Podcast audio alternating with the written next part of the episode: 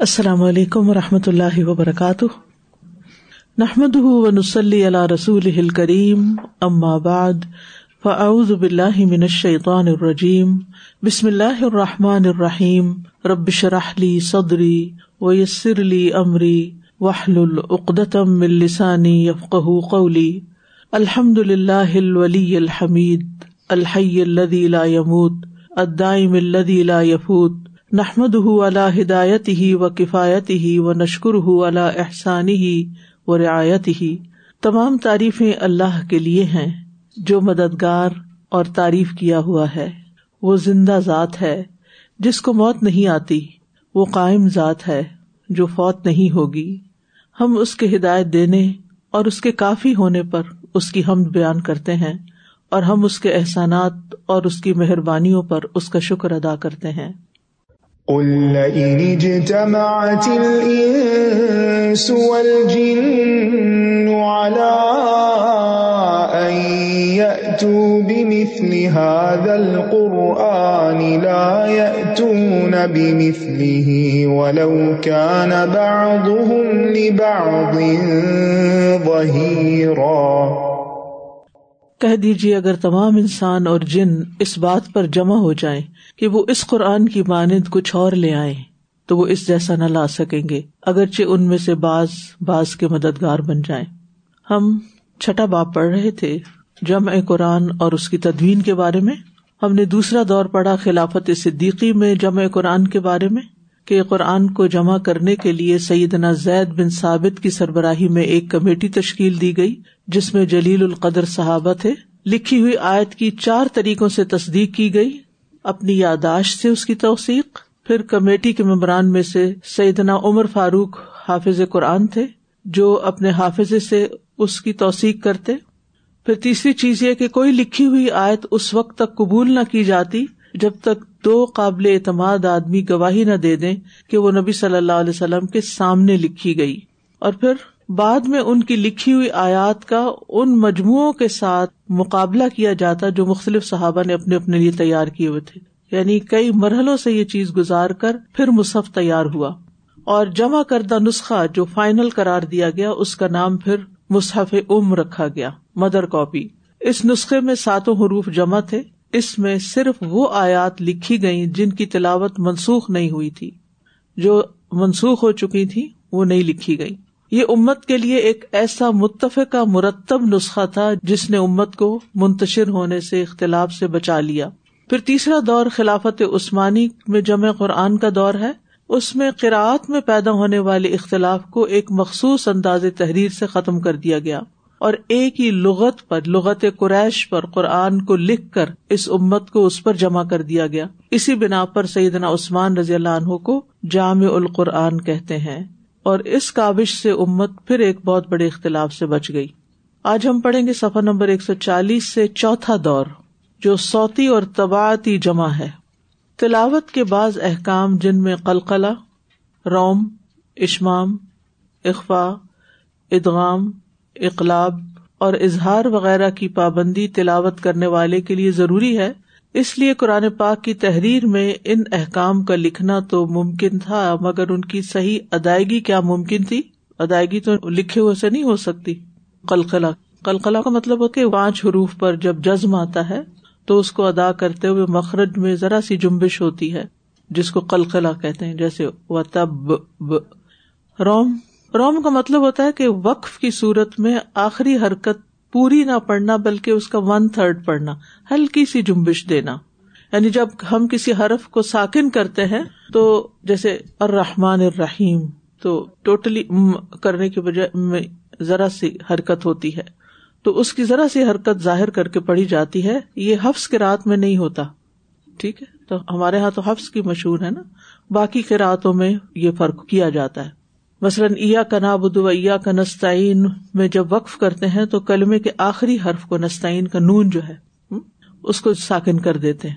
ٹھیک ہے؟ نستعین نہیں پڑھتے، بلکہ نستعین پڑھتے ہیں ہم۔ لیکن جب روم ہوتا ہے تو نستعین ہلکا سا یعنی تھوڑی سی اس میں موومنٹ ہوتی ہے۔ پھر اشمام اشمام کا مطلب ہوتا ہے ہونٹوں کو گول کر کے پیش کا اشارہ کرنا۔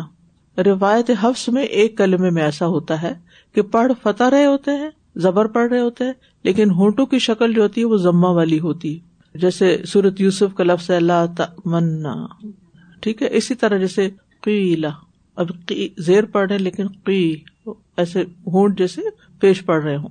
جبکہ دوسری روایات میں اشمام حرف اور حرکت دونوں میں ہوتا ہے یعنی کسی ایک حرف میں دوسرے حرف کو ملانا یا ایک حرکت میں دوسری حرکت کو ملانا۔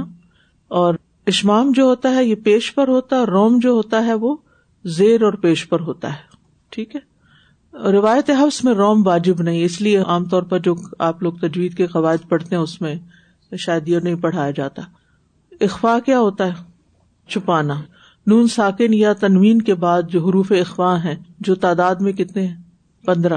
ان حروف میں سے کوئی حرف آ جائے تو نون ساکن اور تنوین کی آواز کو ناک میں چھپا کر گنا کے ساتھ پڑھنے کو اخوا کہتے ہیں۔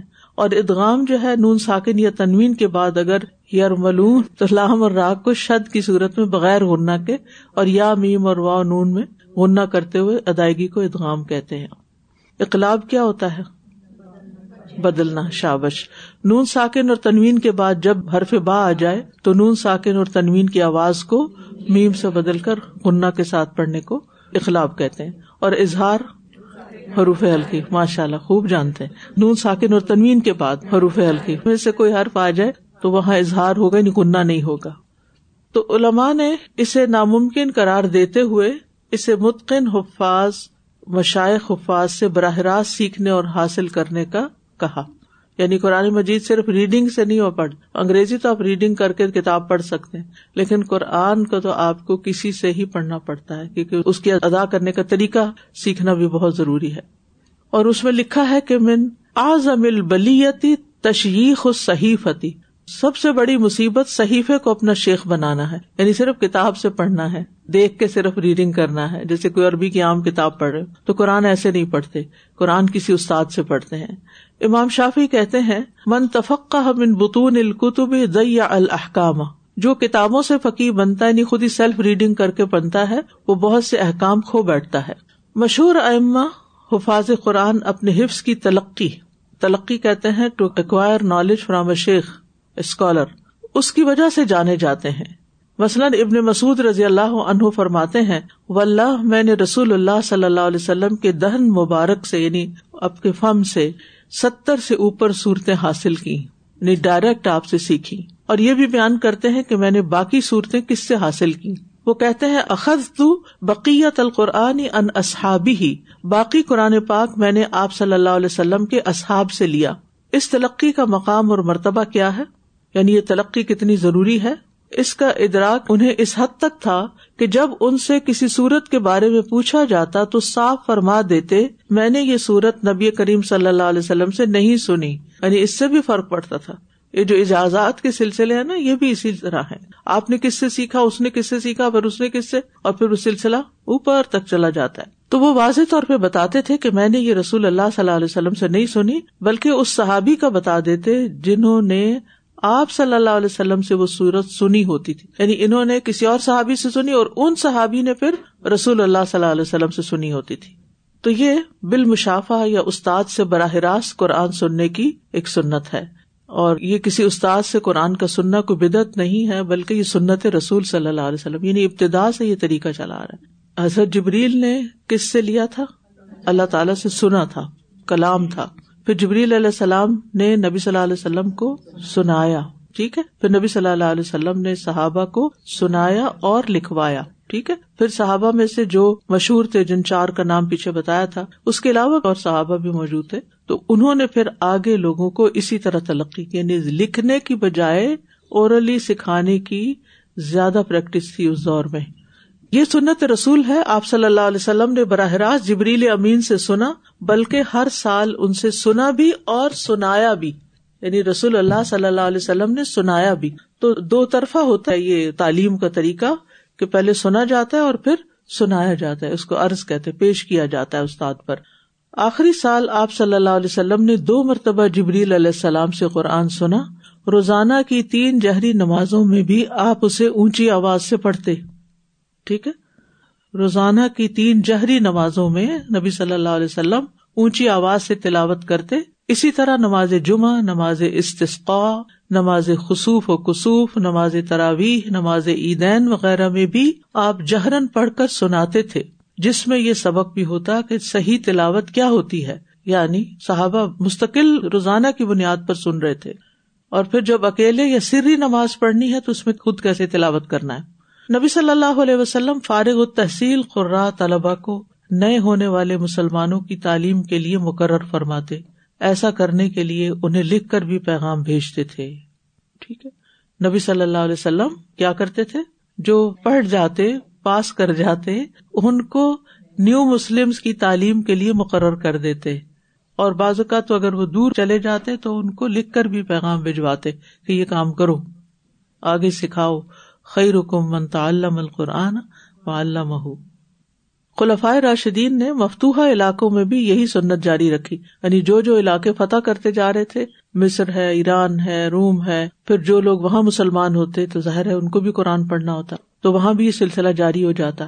عثمان رضی اللہ عنہ نے مکتوب مصاحب مکتوب نے لکھے ہوئے مصاحب کو جن سات علاقوں میں بھیجا، ان کے ساتھ ایک کاری بھی روانہ فرمایا۔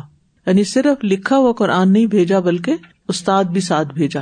اللہ تعالیٰ نے بھی صرف لکھی ہوئی کتاب نہیں اتاری بلکہ استاد بھیجا ساتھ۔ یہ سب قرآت قرآن کی تلقی کا اہتمام تھا جو بال مشافہ بال مشافہ ہوتا ہے آمنے سامنے۔ ون آن ون بیس پر سیکھنے سکھانے کا تھا یعنی براہ راست استاد کی موجودگی میں سیکھا سکھایا جاتا تھا۔ مسلمانوں میں قرآن کی قرآت کا اور حفظ کا شوق کیسے ہوا؟ الحمد للہ آج بھی حفظ قرآن اور اس کی قرآت کی مختلف وجوہ سیکھنے کا سلسلہ یعنی ایک لفظ کو مختلف طریقے سے کیسے پڑھتے ہیں؟ وجوہ کا یہ مطلب ہے۔ وج کی جمع ہے نا؟ وج ایک چہرہ ہوتا، وجوہ کئی یعنی ایک کام کو کرنے کے کئی طریقے۔ مختلف وجوہ سیکھنے کا سلسلہ دنیا بھر میں بڑے پیمانے پر جاری ہے۔ مدارس خا عمارات میں ہوں یا گھروں اور دکانوں میں مسلمانوں کے شوق کو کم نہیں کیا جا سکا۔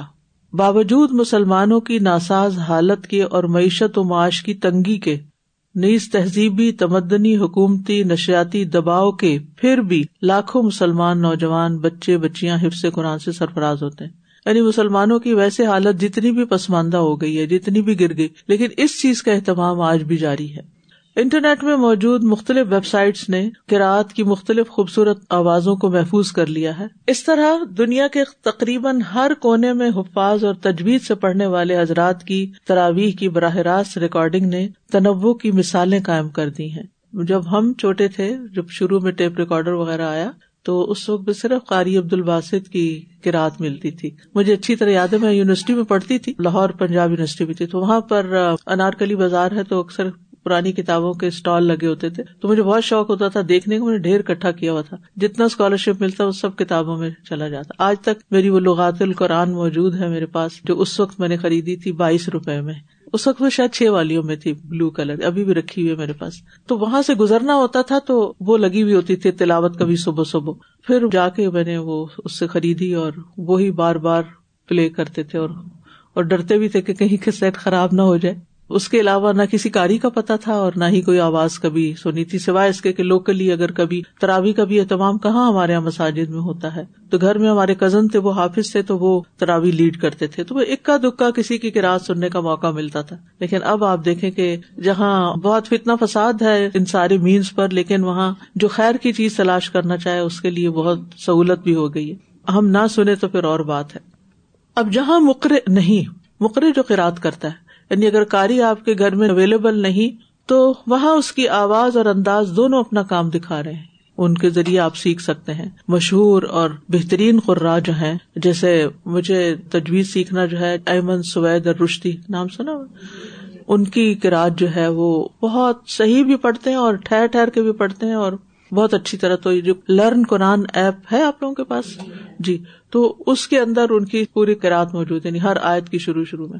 تو اگر صرف آپ اس آپشن کو کلک کر کے اس کو سننا چاہیں اور اس کے ساتھ ساتھ اپنا دہرانا چاہیں، یا آسما ہدا کی بھی ہے اس میں، تو اس سے یہ ہے کہ ٹیچر آپ تک نہیں آ سکتا، آپ وہاں تک نہیں جا سکتے، تو کم از کم سن سن کر ہی اپنی کراط جو ہے وہ درست کرتے رہنا چاہیے۔ کیونکہ یہ ایک ایسا علم ہے کہ جس میں کبھی بھی انسان یہ نہیں کہہ سکتا میں پرفیکٹ ہو گیا ہوں، کیونکہ ہم لوگ اجم ہے ہمارے مخارج ہی سیدھے نہیں ہوتے کتنی بھی کوشش کر لیں، کہیں نہ کہیں کمی رہ جاتی ہمارا اپنا ڈائلیکٹ حاوی ہو جاتا ہے اس پہ۔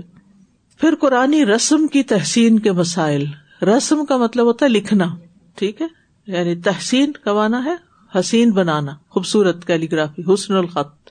اس جدید رسم خط کو رسم عثمانی اور رسم مصحف بھی نام دیا گیا ہے۔ یا خط عثمانی بھی کہتے ہیں، جس میں دو خاص باتیں تھی نمبر ایک، اس کی املائی تحریر ایسی تھی، املائی کا مطلب ہوتا ہے ڈکٹیٹ کرانا اور لکھوانا، کہ جس میں کچھ حروف اور کلمات کی کیفیت کا پتہ چلتا ہے۔ جیسے میں میں حمزہ کا استعمال، یہ مختلف طریقے سے لکھا جاتا ہے یہاں۔ الف کے اوپر نہیں ہوتا یہ، ٹھیک ہے؟ اور ازکات اسلات اور حیات میں واؤ اور یا کا استعمال واؤ یہاں سائلنٹ ہے، ٹھیک ہے نا؟ اسی طرح بعض الفاظ میں حروف کا حذف، جیسے کالا کو کالا لکھنا یا الف ہی نہیں لکھا گیا، کڑی زبر ڈال دی گئی۔ یا کتابت میں بعض حروف کا اضافہ، جیسے وہ سما بنینا ہا بے دن میں مقرر یا، مقرر کا مطلب ہوتا ہے تکرار ریپیٹیشن دو دفعہ یا لکھی گئی ہے، حالانکہ پڑھی ایک جاتی ہے۔ بے عید نہیں پڑھا جاتا، بلکہ بے عید پڑھا جاتا ہے۔ یہی وہ املائی صورت تھی یعنی لکھنے کی شکل تھی، جسے عثمان رضی اللہ عنہ نے کمیٹی کے تین قریشی ارکان کو اختیار کرنے کی نصیحت فرمائی۔ اس کا اثر کمیٹی کے ارکان پر ہوا۔ جب انہوں نے لفظ تابوت کو لکھنا چاہا، وہ آیت سکینہ آتی ہے نا، دوسرے پارے کے آخر میں۔ تو اس میں اختلاف ہوا کہ اسے تابوت چھوٹی تا سے لکھیں یا تابوت، بڑی تا سے لکھیں۔ سیدنا زید نے فرمایا، اسے تابوت تائے مربوتا کے ساتھ لکھنے۔ اچھا مربوتا اس کو پتا کیوں کہتے ہیں؟ ربط کا مطلب ہوتا باندھنا۔ یعنی جو دونوں اس کے اینڈ ہیں، وہ آپس میں باندھے ہوئے جیسے گرا لگاتے ہیں نا، تو اس کی شکل بن جاتی ہے نا ناٹ لگاتے ہیں جب۔ مگر دوسروں نے کہا، نہیں، اسے تا تا مبسوتا مبسوط ہوتا پھیلا دینا یعنی لمبا کرنا۔ اس کے ساتھ لکھنا چاہیے۔ چنانچہ وہ سیدنا عثمان رضی اللہ عنہ کے پاس گئے۔ انہوں نے فرمایا، اسے تابوت تائے مبسوتا کے ساتھ لکھو۔ اس لیے کہ قرآن قریش کی زبان میں اترا ہے۔ تو انہوں نے لکھنے میں بھی قریش کے طریقے کو ہی اختیار کیا۔ دوسری بات، دوسری اہم بات ان مصاحف کے بارے میں تھی کہ ان کی شکل یعنی اعرابی کیفیت واضح نہیں تھی۔ اعراب کس کو کہتے ہیں؟ زبر زیر پیش لگانے کو، ٹھیک ہے؟ اور نہ ہی نقطے تھے جو حروف موجمہ یعنی زائی، دال، غین، جیم خا وغیرہ کو محملہ یعنی را دال اور ہا وغیرہ سے ممتاز کر سکے۔ حروف کی دو قسمیں ہوتی ہیں نا، نقطوں کے اعتبار سے۔ موجمہ، اور اس کو یوں یاد رکھتے ہیں، جیم کے نیچے نقطہ ہے نا، میں نے تو ایسے یاد رکھا تھا۔ موجمہ، جن حروف کے اوپر نقطہ ہے اور محملہ جو نقطوں کے بغیر ہے، کہ ان دونوں کا فرق پتہ چل سکے۔ اس لیے کہ صحیح نطق میں اس وقت قرآن کو پڑھنا تھا، اب اس کی دو صورتیں تھی یعنی اس وقت نطق میں پڑھا جاتا تھا، لکھ کے نہیں پڑھا جاتا تھا زیادہ۔ ٹھیک ہے؟ اب دو صورتیں کیا تھی نمبر ایک، اصل عربی لہجے میں حروف کی ادائیگی کی جائے تاکہ زبان اپنی اصل حالت اوریجنل میتھڈ پر قائم رہے۔ نمبر دو بال مشافہ اسے سن کر، سمجھ کر اپنایا جائے، جس سے کتابت مزید واضح ہو جائے اور لفظ یعنی ابسکیورٹی سے محفوظ رہے۔ یل وطن ولا تل بس الحق کا گڈمڈ کرنا، ملانا۔ یوں قرآد کا اختلاف از خود ختم ہو گیا اور صحیح و سلیم ساؤنڈ کی رات مسلمانوں میں رائج ہو گئی۔ جس نے ان پندرہ سو سالوں میں کتابت اور قرآد کے اختلاف کی، کسی صورت کو ظاہر ہونے نہیں دیا۔ قرآن مجید کے جمع ہونے کے بعد بتدریج اس کے رسم الخط میں حسن و نظافت بھی آتی گئی۔ قرآن مجید کے جمع ہونے کے بعد بتدریج مانا گریجولی اس کے رسم الخط میں حسن اور نظافت آتی۔ یعنی گریجولی وہ بھی امپروو کرتا گیا۔ مصف عثمانی کا اگر آپ نے کبھی کوئی پیج دیکھا ہو، تو آپ پڑھ نہیں سکیں گے۔ بالکل را شکل میں ہے۔ پھر آہستہ آہستہ اس میں نکھار آتا گیا اور خوبصورتی آتی گئی۔ اسی طرح قرآن مجید کے الفاظ کی تشکیل ووکلائزیشن یعنی نقطے اور اعراب غیر اربوں کے لیے بہت ہی مفید ثابت ہوئے، جن کو عربی نہیں آتی تھی۔ چنانچہ ان کوششوں میں یقیناً فضیلت ان حضرات کو حاصل ہے جو اس کام میں شامل ہوئے۔ مگر پہل کس نے کی؟ یہ طے کرنا مشکل نظر آتا ہے۔ نقطے اور اعراب کے علاوہ قرآن کے اجزاء بھی مقرر ہوئے اور بعد میں منازل، اخماس اور اعشار اور رکو وغیرہ کے سلسلے میں بھی کام ہوا، جس کی مختصر تفصیل درج ذیل ہے۔ اب ان کی میں ڈیٹیل آگے بتاؤں گی۔ نقطے اور اعراب موکلائزیشن مصاحف عثمانی نقات اور اعراب سے خالی تھے، کیونکہ نبی اکرم صلی اللہ علیہ وسلم کے مدون ریکارڈیڈ قرآن میں بھی نہ نقات تھے نہ اعراب تھے۔ تو مصف عثمانی میں بھی نہیں تھے۔ شہادت عثمان رضی اللہ عنہ کے عرصے بعد تک بھی لوگ ان مصاحب سے صحیح تلاوت کر لیتے اور سنتے رہتے۔ ٹھیک ہے؟ ارب اہل زبان تھے اور ماہر قرآ سے تلاوت بھی سیکھتے تھے۔ اس لیے انہیں کوئی ایسی مشکل پیش ہی نہیں آئی کہ وہ اعرابی غلطیاں کرے کیونکہ ان کی اپنی لینگویج تھی۔ اور پھر انہوں نے سیکھا بھی۔ اپنی لینگویج ہونے کے باوجود بھی قرآن کو تلقی سے حاصل کیا اور پھر حفظ بھی کیا۔ مشکل اجمی اجمی ہوتا نان ارب مشکل اجمی مسلمانوں کے لیے تھی۔ جو صحیح عربی الفاظ سے نہ آشنا یعنی انفیملیئر ہونے اور نقطے اور اعراب کی غیر موجودگی کی وجہ سے بڑی بڑی غلطیاں کرتے تھے۔ ان حالات میں یہ ضرورت شدت سے محسوس کی گئی کہ قرآن میں اعراب لگائے جائیں۔ اعراب تو لگ گئے یعنی زبر زیر پیش تو لگ گیا، مگر کس نے لگائے؟ علماء میں یہ اختلاف ہے کہ یہ کارنامہ کس نے انجام دیا تھا۔ یعنی کبھی کبھی ہمارے ذہن میں بھی سوال پیدا ہوتا ہے نا کہ یہ زبر زیر پیش کس نے لگائی ہوگی؟ علماء تین حضرات کا نام لیتے ہیں، جو ابو الاسود ادو علی یا ابن یامر اور نصر بن عاصم السی ہیں۔ زیادہ یہی مشہور ہے کہ ابو الاسود ادو علی نے یہ کار خیر سر انجام دیا۔ آپ کو معلوم ہے کہ ابو الاسود ادو علی پہلا شخص ہے جس نے گرامر کو مدون کیا تھا سرف و نحب کو، اور ابتدائی اصول لکھے تھے۔ اور ابتدا میں جو بکس لکھی گئی تھی وہ سرف و نحب ہی کی لکھی گئی تھی اور علم تجوید الگ طور پر مدون نہیں تھا۔ وہ گرامر کی کتابوں کے آخر میں ہی ڈال دیا جاتا تھا۔ پھر وقت گزرنے کے ساتھ ساتھ یہ علم جو ہے باقاعدہ ایک الگ علم کی شکل اختیار کر گئی اور کتابیں بھی الگ طور پر لکھی گئی مصحف پر لگنے والے سب سے پہلے اعراب۔ امام زرکشی لکھتے ہیں، مصحف پر سب سے پہلے اعراب ابو الاسود ادو علی نے لگائے ہیں۔ بعض علماء کے خیال میں انہوں نے یہ کام عبد الملک بن مروان کے حکم سے کیا، جو اموی خلیفہ تھے۔ جس کا سبب یہ واقعہ بنا کہ ایک بار ابو الاسود ادو علی نے قاری قرآن سے سنا کہ وہ یہ آیت، ان اللہ بری امن المشرقین و رسول میں لفظ و رسول کو و رسول ہی یعنی لام کو بجائے پیش کے زیر سے پڑھ رہا ہے، جس سے مانا ہی بدل گیا۔ مطلب یہ تھا کہ ان اللہ بری ان من المشرقین و رسول اللہ اور اس کا رسول مشرقین سے بری ذمہ ہے۔ جب رسول ہی پڑھا گیا تو مطلب ہوا کہ اللہ مشرقین اور اپنے رسول سے نوز بلا بری ذمہ ہے۔ یہ تو بہت بڑی غلطی ہوگی صرف زیر اور پیش کے فرق سے۔ ابو الاسود کو بہت تکلیف ہوئی۔ کہا، اللہ کی ذات اس سے پاک ہے کہ وہ اپنے رسول سے بیزار ہو۔ بسرا کے والی زیاد ابن ابی نے انہیں پہلے ہی فرمائش کی ہوئی تھی یعنی خیال پہلے سے ڈالا ہوا تھا کہ آپ قرآن مجید کے اعراب لگائیں۔ چنانچہ وہ اس کام میں لگ گئے اور کاتب سے کہا، جب تم مجھے دیکھو کہ میں اپنے ہونٹ کسی حرف کے لیے اوپر کی جانب کھولتا ہوں، تو اس حرف کے اوپر ایک نقطہ لگا دو۔ پہلے ایسے کش نہیں تھے یعنی بلکہ نقطے تھے۔ اوپر نقطہ لگا دو۔ اور اگر میں نے دونوں ہونٹوں کو باہم ملا دیا ہے، تو پھر حرف کے آگے نقطہ لگا دو۔ یعنی جہاں حرف ہے نا، اس کے آگے لگا دو۔ اور اگر میں نے نیچے کی طرف اسے موڑا ہے، تو اس کے نیچے نقطہ لگا دو۔ زبر زیر پیش ہو گئے۔ اس طرح وہ اس کام کو مکمل کرنے کے بعد زیاد کے پاس گئے اور کہا میں نے حکم کی تعمیل کر دی ہے۔ بعض علماء کا خیال یہ ہے کہ ابو الاسود نے خلیفہ عبد الملک کے حکم سے قرآن پر حرکات لگائی ابتدا میں وہ حرکات جو ابو الاسود ادو علی نے وضع کی، وہ اس طرح کی نہ تھی جیسی آج کل معروف ہے۔ بلکہ زبر کے لیے حرف کے اوپر، زیر کے لیے نیچے اور پیش کے لیے حرف کے سامنے ایک نقطہ مقرر کیا گیا، جبکہ سکون کی علامت دو نقطے تھی۔ پھر تحسین حروف کی کوششیں یعنی حروف کو خوبصورت بنانے کی۔ اجمی مسلمانوں کو قرآن سیکھنے کا بہت شوق تھا۔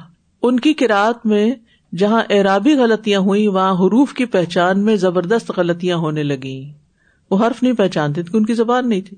اب جیسے جو بچے صرف انگلش پڑھتے ہیں، ان کو اردو نہیں پڑھنی آتی، تو ان کے لیے عربی پڑھنا زیادہ مشکل ہوتا ہے۔ بہ نسبت ان کے جن کا رسم الخط اردو کا ہوتا ہے۔ تو جو اجم لوگ تھے، ان کی تو زبانیں اپنے اپنے طریقے پر تھیں لکھنی، جیسے آپ نے دیکھا ہوگا مونیومینٹس وغیرہ میں اور جو قدیم مونیومینٹس ہوتے ہیں یا فرونی دور کی تحریریں ہیں، وہ بہت نام اور ہمیں بھی سمجھ نہیں آتی۔ تو وہ سب لوگ ان علاقوں کے مسلمان ہوئے تو ان کے لیے قرآن پڑھنا مشکل تھا۔ ان کی کراط میں جہاں ارابی غلطیاں ہوئی وہاں حروف کی پہچان میں زبردست غلطیاں ہونے لگی سعد کو دود اور عین کو غین یا دال کو دال کی جگہ پڑھا جانے لگا۔ اس طرح فتح دما کسرا اس کی بھی اپنی مقدار یکساں نہ رکھ سکا۔ مشکل ہو گئی۔ مسلمان علماء نے ان غلطیوں کے ازالے کے لیے یہ قدم اٹھایا کہ اب رسم قرآنی میں حروف کی تحسین کا کام کرے یہ کام اس کام سے مختلف تھا جو ابو الاسود ادو علی نے سر انجام دیا۔ حجاج بن یوسف کی کوشش اس کام میں۔ چنانچہ حجاج بن یوسف کے حکم سے ابو الاسود کے شاگرد نصر بن عاصم نے اس کی ابتدا کی۔ انہوں نے کچھ ایسی علامات وضع کی جن سے مشاب حروف ایک دوسرے سے ممتاز ہو جائیں، الگ الگ ہو جائیں۔ چنانچہ جو علامات حرف پر نقطوں کی تھی، انہیں دوسری علامات کے ذریعے بدل دیا۔ کیا؟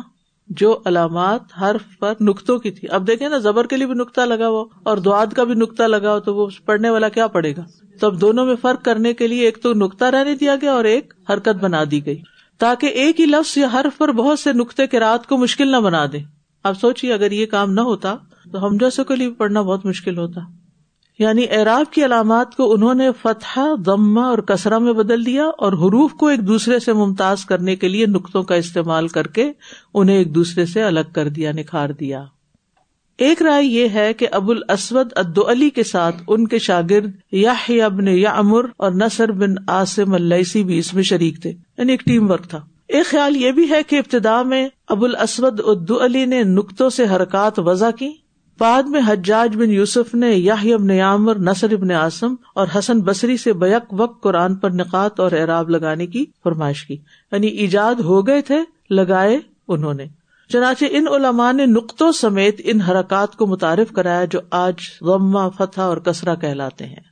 آیات کی تقسیم کے لیے ہر آیت کے لیے علامت اور گول دائروں کا مقرر ہونا۔ یہ جو مصحف میں گول دائرے ہوتے ہیں نا، جس میں آیتوں کے نمبر ہوتے ہیں، یہ کس نے شروع کیے؟ کتابت میں آیات کی تقسیم کے لیے صحابہ کرام نے ہر آیت کی علامت مقرر کی جو آیت کے سروں پہ لگائی جاتی تھی۔ یہ علامت تین نقطے تھے، دو نیچے اور ایک اوپر۔ پھر نقطوں سے ہی کام شروع ہوا۔ کوئی بھی چیز ہوتی ہے، اول تو ڈاٹس ہی ہوتے ہیں پھر ان ڈاٹس کو کنیکٹ کیا جاتا ہے۔ پھر ان سے کچھ نیکسٹ لیول پہ خوبصورتی سے کوئی چیز بنائی جاتی ہے، جو کچھ میننگ فل ہوتی ہے۔ اور تحسین تو آخر میں آتی، اگر وہ چارٹ یاد کر لیں جو انہیں بنایا تھا۔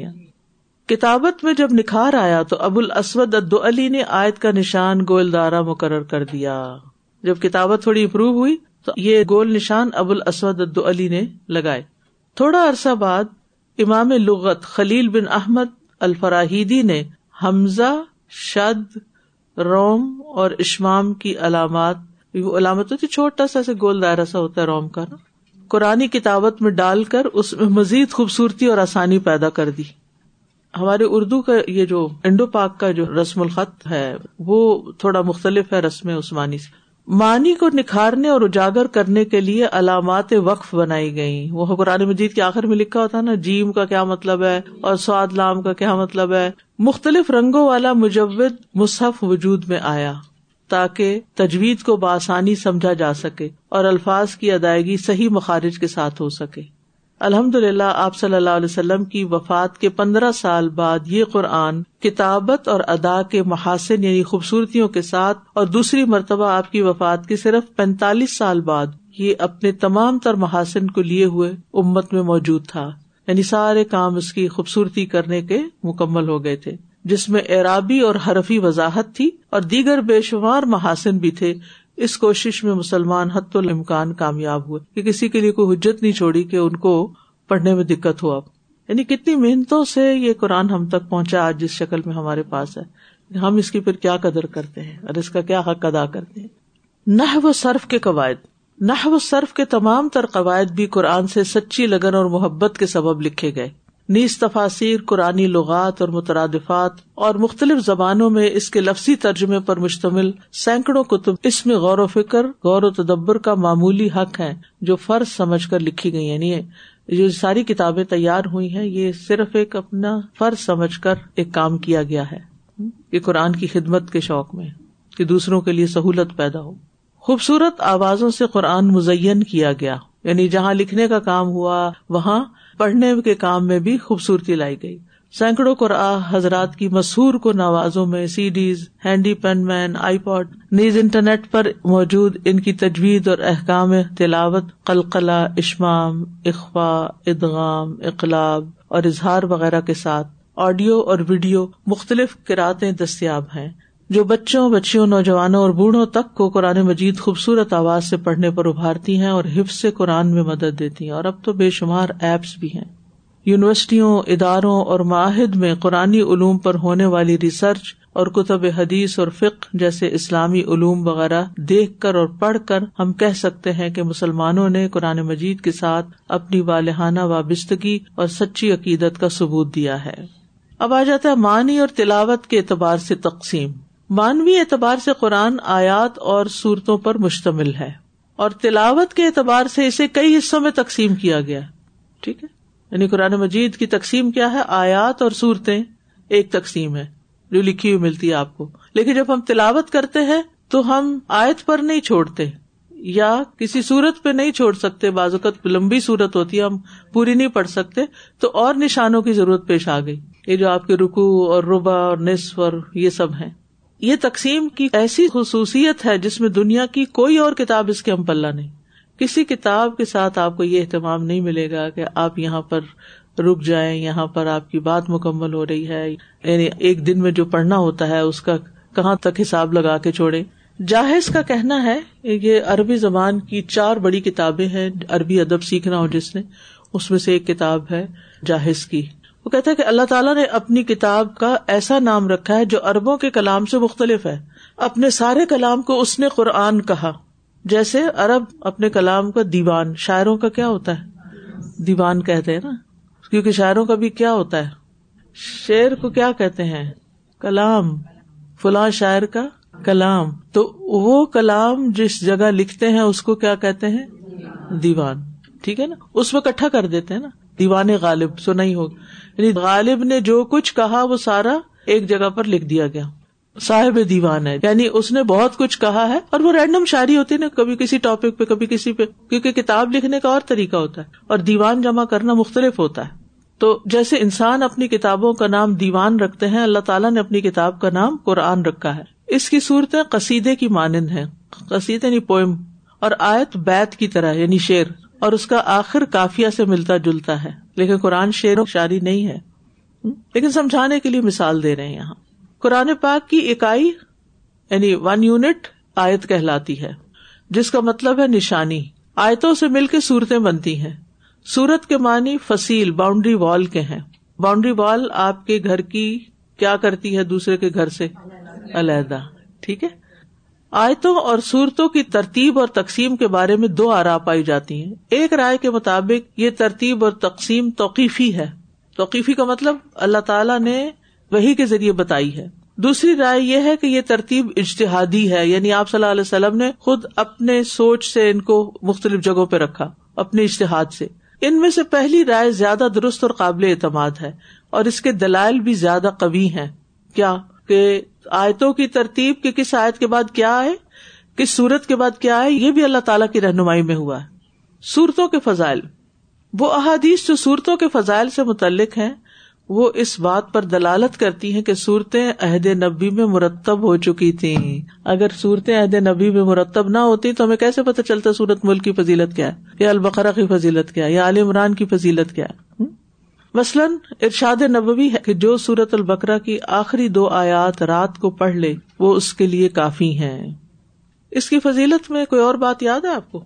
عرش کے نیچے خزانہ، اس میں سے خاص یہ دیے گئے ہیں، جو کسی اور کو نہیں دیے گئے۔ دو چیزیں تھے دو نور۔ دوسرا کون سا؟ فاتحہ اور سورت البکرا کے۔ اچھا اس کے علاوہ ایک اور روایت میں، جو صحیح روایت ہے، کہ جب آپ معراج پر گئے تھے تو آپ کو دو چیزیں ملی تھی ایک ملی تھی نماز اور دوسرے یہی دو آیتیں۔ تو قرآن مجید کی یہ دو آیتیں جو بہت ہی اہم ہے ان کو روزانہ پڑھنا اپنا معمول بنا لے یا کا نسطین ہے آپ کے پاس؟ اس میں حدیث لکھی ہو نا کہ جو رات کے وقت ان کو پڑھتا ہے تو کیا ہوتا ہے اس کے لیے؟ کافی ہو جاتی ہے تو اس لیے کوئی رات ایسی نہ گزرے جب آپ اس کو نہ پڑھیں۔ زبانی یاد ہونی چاہیے۔ وہ احادیث جو کتابت قرآن سے متعلق ہیں، وہ بھی آیات اور صورتوں کی ترتیب توقیفی کی دلیل ہے تلاوت کرتے ہوئے ترتیب واجب نہیں۔ ٹھیک ہے؟ کہ پہلے یہ صورت پڑی جائے، پھر یہ صورت پڑی جائے۔ آگے پیچھے صورتیں کی جا سکتی ہیں۔ احادیث میں اگر کہیں صورتوں کی تلاوت کا غیر مرتب ذکر ہے تو یہی کہا جا سکتا ہے کہ صورتوں کی تلاوت میں ترتیب واجب نہیں بلکہ آگے پیچھے کی جا سکتی ہے۔ مگر اس کا مطلب یہ نہیں ہو سکتا کہ صورتوں کی ترتیب اشتہادی ہے۔ ان دلائل کے علاوہ ایک عقلی دلیل یہ ہے کہ موجودہ ترتیب میں لفظ حامیم ایسی صورتوں کے شروع میں ہے جو یکے بعد دیگرے آتی یعنی ساری حوامیم اکٹھی ہیں ایک جگہ۔ لیکن مصبحات مصبحات ہوتی ہیں وہ صورتیں جو سب سے یا یو سب سے شروع ہوتی ہیں۔ ان میں ایسی ترتیب نہیں ہے، بلکہ یہ صورتیں الگ الگ مقامات پر آتی ہیں۔ اگر ترتیب آیات اور سور اشتہادی ہو، تو حامیم کی طرح مصبحات کو بھی ایک دوسرے کے بعد جمع کر دیا جاتا۔ یعنی دونوں میں پھر ایک ہی ترتیب ہوتی، لیکن ایسا نہیں۔ علامہ سیوتی نے لکھا کہ صحابہ کرام نے قرآن کو بین دفتعی دفا کہتے گتے کو، دو گتوں کے بیچ یعنی جلد میں عہد صدیقی میں جمع کیا۔ حضرت ابو بکر کے زمانے میں یہ ایک کتاب کی شکل میں آ گیا تھا۔ اس میں کسی قسم کی کمی یا زیادتی نہیں ہوئی۔ اس کو بالکل ویسا ہی لکھا جیسے انہوں نے نبی اکرم صلی اللہ علیہ وسلم سے سنا۔ پیچھے تفصیل پڑ چکے ہیں یعنی ترتیب میں بھی کسی قسم کی تقدیم و تاخیر نہیں کی۔ جیسا نبی صلی اللہ علیہ وسلم نے بتایا تھا کہ کون سی آیتیں کہاں لکھو، کون سی صورت کہاں رکھو، اسی کے مطابق انہوں نے ترتیب دیا۔ ان کے بعد تابعین نے بھی اس ترتیب کو یاد کیا اور لکھا اور نسل بعد نسل آج بھی اسی طرح ہمارے پاس محفوظ ہے۔ یہ ترتیب حفظ قرآن کے لیے آسان اور شوق دلانے والی ہے۔ ہر صورت کا ایک موضوع ہے اور مقاصد ہے۔ طویل صورت ہونا، اس کے مجانہ ہونے کی شرط نہیں۔ سورت الکوثر بھی عاجز کر دینے والی ہے۔ نبی صلی اللہ علیہ وسلم نے نماز میں سورت البکرا کے بعد نصاب پڑھی، پھر عال عمران پڑھی۔ ایسا بھی آپ نے کیا جس سے کیا بات پتہ چلتی ہے کہ آگے پیچھے پوری پوری سورت تو پڑھی جا سکتی ہے، لیکن اگر ایک سورت آپ پڑھے تو اس میں پھر ترتیب رکھیے۔ احزاب کیا ہوتے ہیں اور منزل کیا ہوتی ہے؟ کتنی منزلیں قرآن میں؟ سیون۔ یہ ایسا کیوں تھا؟ اس لیے کہ صحابہ کرام تحجد کی نماز میں جب قرآن کی تلاوت کرتے تو ہفتے میں ایک بار قرآن ختم کر لیتے تھے، سیون ڈیز میں۔ اور اتنی تلاوت کرتے جس سے ایک منزل ختم ہو جاتی تھی۔ وہ کہاں، ہم کہاں۔ اس مقصد کے لیے ان کی روز مرہ تلاوت کی ایک مقدار مقرر تھی جسے حزب یا منزل کہا جاتا ہے۔ احادیث سے ثابت ہے کہ قرآن پاک میں احزاب کی تقسیم خود نبی اکرم صلی اللہ علیہ وسلم نے کی۔ صحیح بخاری کی حدیث عبد اللہ ابن امر ابن العاص کہتے ہیں کہ رسول اللہ صلی اللہ علیہ وسلم نے مجھ سے پوچھا، قرآن کس طرح ختم کرتے ہو؟ وہ مشہور حدیث ہے نا، جس میں وہ ساری رات پڑھتے رہتے تھے۔ میں نے عرض کیا، ہر رات پورا قرآن ختم کرتے تھے۔ اس پر آپ نے فرمایا، قرآن ایک مہینے میں ختم کرو۔ بیان کیا کہ میں نے ارض کیا کہ یا رسول اللہ، مجھے اس سے زیادہ کی طاقت ہے۔ آپ نے فرمایا پھر قرآن مجید سات دن میں ختم کرو۔ تو اس سے علماء کیا کہتے ہیں کہ یہ سات حصوں میں تقسیم بھی دراصل اوپر سے آ رہی ہے، نبی صلی اللہ علیہ وسلم سے۔ عبداللہ ابن امر کہا کرتے تھے، کاش میں نے آپ کی رخصت قبول کر لی ہوتی کیونکہ اب میں بوڑھا اور کمزور ہو گیا ہوں۔ پھر وہ اپنے گھر کے کسی آدمی کو قرآن مجید کا ساتواں حصہ یعنی ایک منزل دن میں سنا دیتے تھے۔ رات کو نہیں کر سکتے تھے، تو دن میں سنا دیتے۔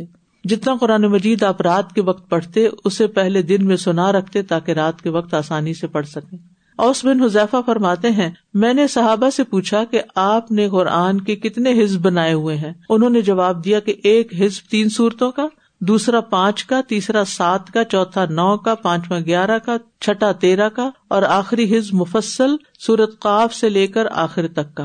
زرکشی لکھتے ہیں کہ اگر ہم تین، پانچ، سات، نو، گیارہ، تیرہ کو جمع کریں، کل اڑتالیس بنتے ہیں۔ اور اڑتالیس صورتوں کے بعد سورت قاف شروع ہوتی ہے۔ امام ابن حجر فرماتے ہیں، اس روایت سے پتا چلتا ہے کہ قرآن پاک کی صورتوں کی ترتیب عہد نبی میں بھی وہی تھی جو آج ہے۔ یعنی صحابہ اسی ترتیب کو لے کے چل رہے ہیں۔ سات حزب اور ان کی تقسیم۔ نیز یہی تقسیم عثمان ذنورین رضی اللہ عنہ کے مصحف میں ان کی ہفتہ وار تلاوت کے نشانات سے بھی ملتی ہے، جو مصحف عثمانی ہے اس میں۔ اوریجنل۔ جناب ذن نورین دو نوروں والی نبی صلی اللہ علیہ وسلم کی دو بیٹیوں سے آپ نے شادی کی تھا عثمان رضی اللہ عنہ ہفتے میں ایک بار سارے قرآن مجید کی تلاوت فرمایا کرتے تھے۔ ان سات احزاب کی تقسیم اس طرح تھی۔ پہلی منزل سورت الفاتحہ سے سورت النساء تک، دوسری منزل سورت المائدہ سے سورت التوبہ تک، تیسری منزل سورت یونس سے سورت النحل تک، چوتھی منزل سورت بنو اسرائیل سے سورت الفرقان تک، پانچویں منزل سورت الشعراء سے سورت یاسین تک، چھٹی منزل سورت الصافات سے سورت الحجرات تک ساتویں منزل سورت قاب سے سورت اناس تک۔ پھر ہے اخماس اور ایشار۔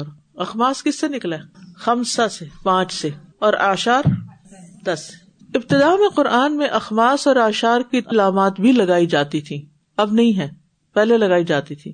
اخماس سے مراد یہ تھی کہ ہر پانچ آیت کے بعد حاشیے پر لفظ خماس یا خا لکھ دیتے تھے، سائڈ پہ، سائڈ نوٹ کے طور پر۔ جبکہ ہر دس آیتوں کے بعد اشر یا آئین لکھ دیتے تھے، جو رمز تھے یعنی ابریویشن تھے۔ آشار کی جگہ این لکھ دیتے اور خماس کی جگہ خا لکھ دیتے تھے۔ کہاں؟ ہاشی کا کیا مطلب ہے؟ مارجن پہ یس رائٹ یا لیفٹ ٹھیک ہے۔ ایک کال یہ ہے کہ حجاج بن یوسف ان کا اولین موجد ہے، جبکہ دوسرا کال ہے کہ خلیفہ مامون ان کا موجود ہے۔ ایک اور کال یہ ہے کہ صحابہ کے دور میں ان علامات کا وجود ملتا ہے۔ مثلاً مسروخ کہتے ہیں کہ عبداللہ بن مسعود مصحف میں آشار کے نشان کو مکرو سمجھتے تھے۔ وہ کہتے تھے، لگانے کی ضرورت نہیں ہے۔ جس کا مطلب یہ کہ ان کے موجود صحابہ رسول تھے۔ اب یہ سب علامات معدوم ہو گئی ہیں۔ اب صرف کون سی باقی رہ گئی آئین رکو کی۔ اور نصف، رب۔ مصحف عثمانی میں تو رب کا بھی نصف ہے، نہیں؟ رب رب کا یعنی نصف ہے۔ آٹھ نشان ہوتے ہیں اس میں۔ رکو نہیں ہوتے۔ سب کانٹینٹ میں جو قرآن چھپتے ہیں، ان میں چار ہوتے ہیں۔ رب، نصف سلاسا اور بس تین لکھے ہوتے ہیں ویسے چوتھا تو خود ہی ہو جاتا ہے، ختم۔ اور مصف عثمانی میں آٹھ ہوتے ہیں۔ وہ رب کو بھی دو حصوں میں تقسیم کر دیتے ہیں۔ لیکن سب کارڈینیٹ کرو مصف ہے، اس میں پھر سات رکو بھی ہوتے ہیں۔ جبکہ مصف عثمانی میں رکو نہیں ہوتے۔ لفظ آیت کے متعدد معنی۔ عربی زبان میں لفظ آیت کے متعدد معنی ہے معجزہ، علامت اور عبرت کے معنی میں بھی آیت کا لفظ قرآن مجید میں استعمال ہوا ہے۔ برہان اور دلیل کے معنی میں بھی۔ اسی طرح لفظ آیت حیران کن معاملے کے لیے بھی آتا ہے۔ فلان ان آیت ان فل علم و فل جمال فلاں شخص علم میں یا جمال میں ایک آیت ہے۔ مراد یہ ہے کہ اس کا علم یا جمال حیران کن ہے۔ اسی لیے لوگ نام بھی رکھتے ہیں نا، آیت اللہ۔ آیت اللہ۔ اسی طرح لفظ سے آیت جماعت کے معنی میں بھی بولا جاتا ہے۔ آیت کس کے معنی میں؟ جماعت کے لفظ۔ جیسے ارب کہا کرتے تھے، خرج القوم بے آیت ہی لوگ اپنی آیت یعنی جماعت سمیت نکل آئے۔ اتنے معنی ہیں آیت کے۔ آیت کی اصطلاحی تعریف۔ اصطلاح میں الفاظ اور حروف کا وہ مجموعہ، الفاظ اور حروف کا وہ مجموعہ، جس کا مطلب یعنی آغاز اور مقتا یعنی اختتام قرآن کریم کی کسی صورت میں درج ہو یعنی اس کا آغاز اور انتہا پہ نشان ہو۔ یعنی قرآن کریم کی سورت کا ایک ایسا ٹکڑا جس کا اپنا آغاز اور اپنی انتہا بھی ہے۔ اور ہر آیت اگلی اور پچھلی آیت سے گہرا تعلق بھی ہے۔ یعنی نہ وے کنیکٹڈ بھی آیات ایک دوسرے سے، لیکن اب اپنی اپنی الگ الگ بھی ہیں انڈیپینڈنٹ بھی ہیں۔ قرآن مجید میں کل چھ ہزار دو سو آیات ہیں۔ بعض لوگ کہتے ہیں چھ ہزار چھ سو چھیاسٹھ ہے لیکن صحیح رائے یہی ہے۔ علماء کا ان کی تعداد میں اختلاف وقف کا ہے۔ ٹھیک ہے؟ یعنی محض دو آیتوں کو ایک سمجھنے یا ہر آیت کو الگ الگ سمجھنے کی وجہ سے جو آیتوں کا فرق ہے۔ قرآن وہی ہے، لیکن نشان باز نے آگے جا کے لگایا اور باز نے ایک آیت میں دو نشان لگا دیے۔ تو وہاں دو بن گئی آیتیں۔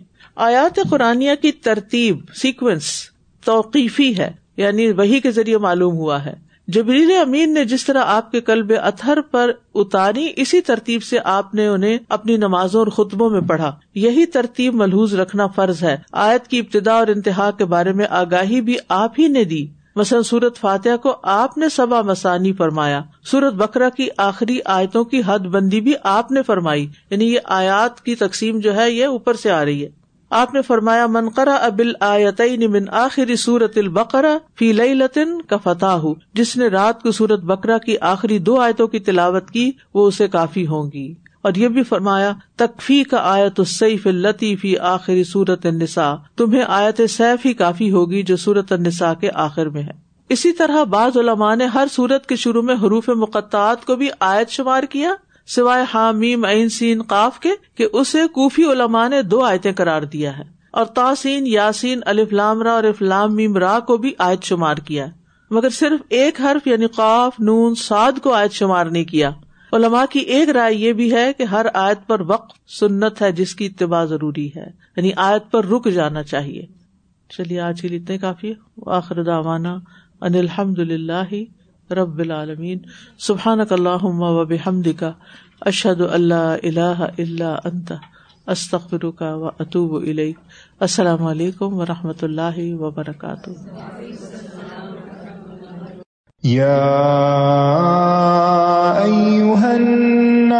قد جاءكم